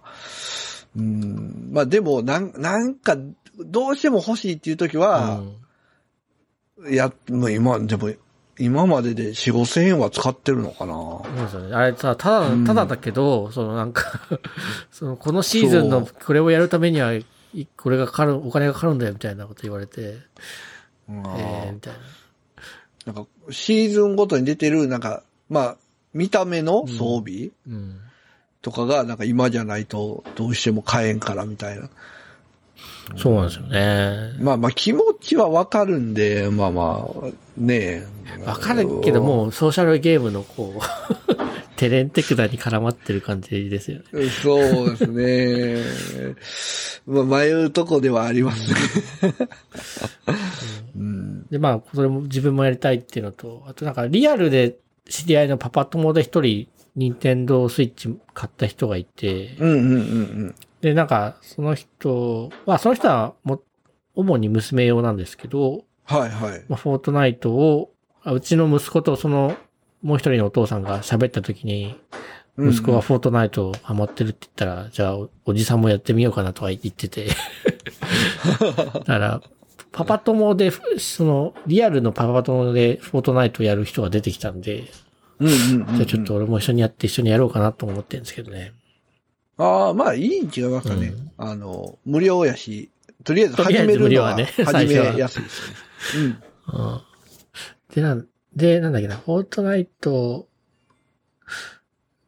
なんかニュースになりましたね。あの、アップル、アップルストアから、うん。なんかね、アップルと喧嘩して。揉めてましたね。ええで、Google からも訴訟がなんとかっつって。なんか削除されてうん。なんか、この、なんですか、課金を、なんか独自でやったとか、そうそうそう。そういう話ですよね。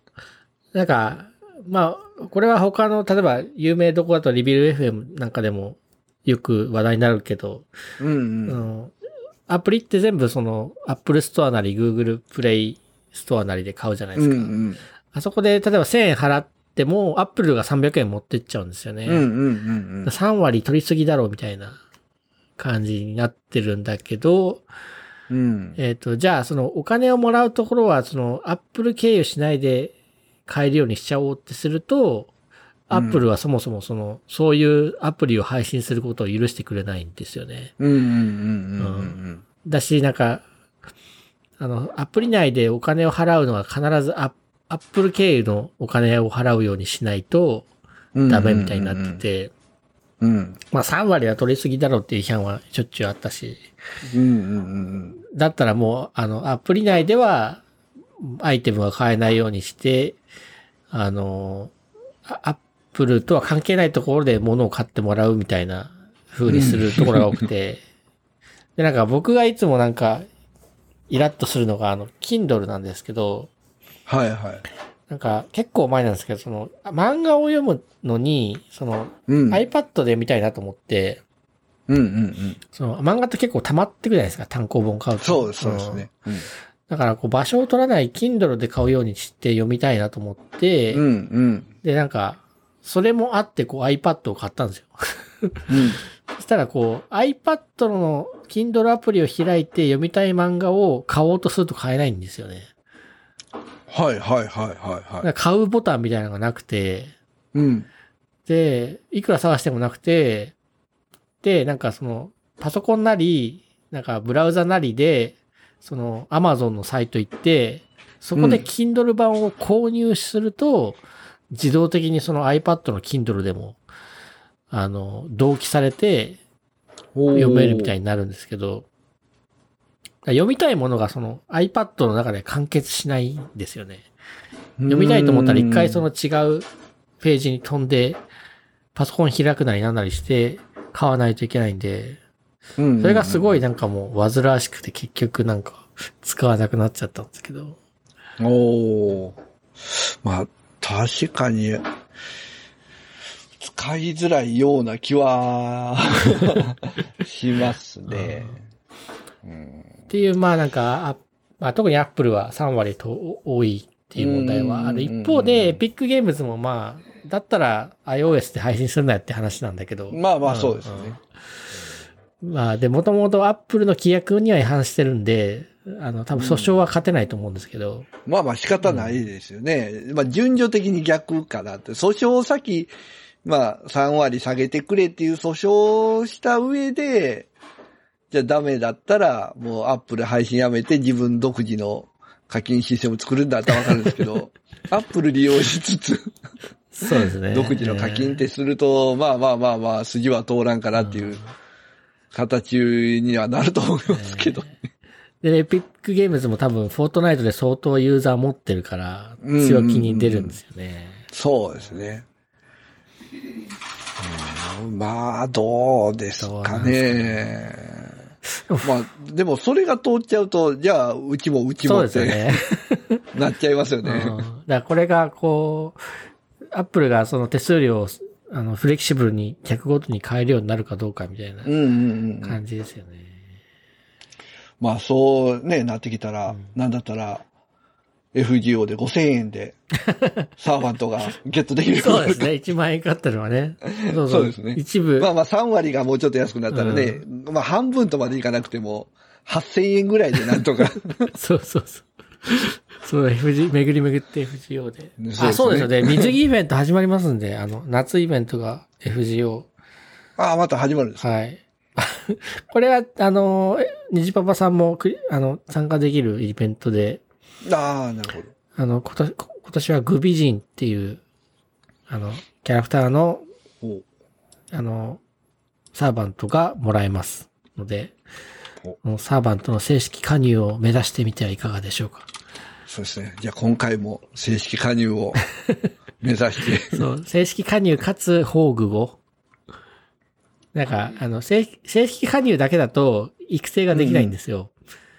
ああ。そのレベル上限を、えっと、60、70、80って上げてく、霊気再臨の素材4つかな？4つと、あと宝具をレベル5まで上げる、うんうん。うん素材、また4つある、あって、それ、そうんうん正式加入した後にそれもちゃんと集めておかないと、どんなに素材を集めても中途半端なところまでしかいかないってなっちゃうんあーなで、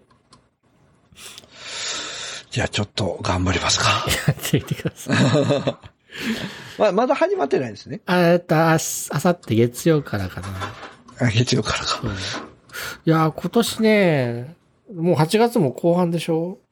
うん。うん。すごい、こう、伸ばしてるというか待たせてるんですよね。おー去年か一昨年だったかはなんかもう、7月の頭から8月の終わり終わりまでずっとなんか水着イベントやってるみたいな感じだったんですよね。うんうんうん。その7月の頭に、去年の復刻イベントを始めて、それが終わったと思ったら本本番が始まって、どう、どうなんですか？これ8月17日から9月7日までありますけど、えまあ、この、がっつりしなくてえも、ええこの毎日ちょこちょこやってればいけるもんなんですか？あ、それはいける、いけますよ。うん。いけるけど、えどうだろう。あの、テキストを読まないで、うんうん。あの、スキップして、戦闘だけ頑張ってれば、あの、簡単なんですけど、うんうんうん。で、後でテキスト読む方式にすれば、まあ、まずまず大丈夫。ああ。いや、後で読もうかな。まあ、自分、よ読まないとテンション上がらないタッチなので、僕は。まあまあね、うんそれメインで、だって、ね、課金する感じな。途中でやっぱこう重労働というか周回させられるんですけど、その、うんうんその周回する意味、意味がね、そのテキストを読むとわかるので。ああ、まあまあ、そうですね。まあ、よ読んでても、まあ、ちょこちょこ、た、多分、その、何日、一日ごとにその、章が進んでいく感じなので、うんうん。なん、か、その、その日に、ここまでしか行けないみたいなのあると思うんですよ。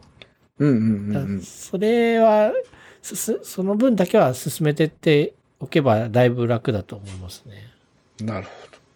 じゃあちょっと、頑張ってみたいと思います。えーそこそこ多分、もう、ニジパパさんも育ってき、育ってきてると思うので、サーバントが。うんうんそこまで苦しくないかなと思います。周回も。まだ3章ですかオケアノスクリアしてない。いや、オケアノスはクリアしました。おおクリアしたんだ。じゃあ、はいロンドンですね、今。ロンドンですね。はい。ついにあの霧の街に。入りました。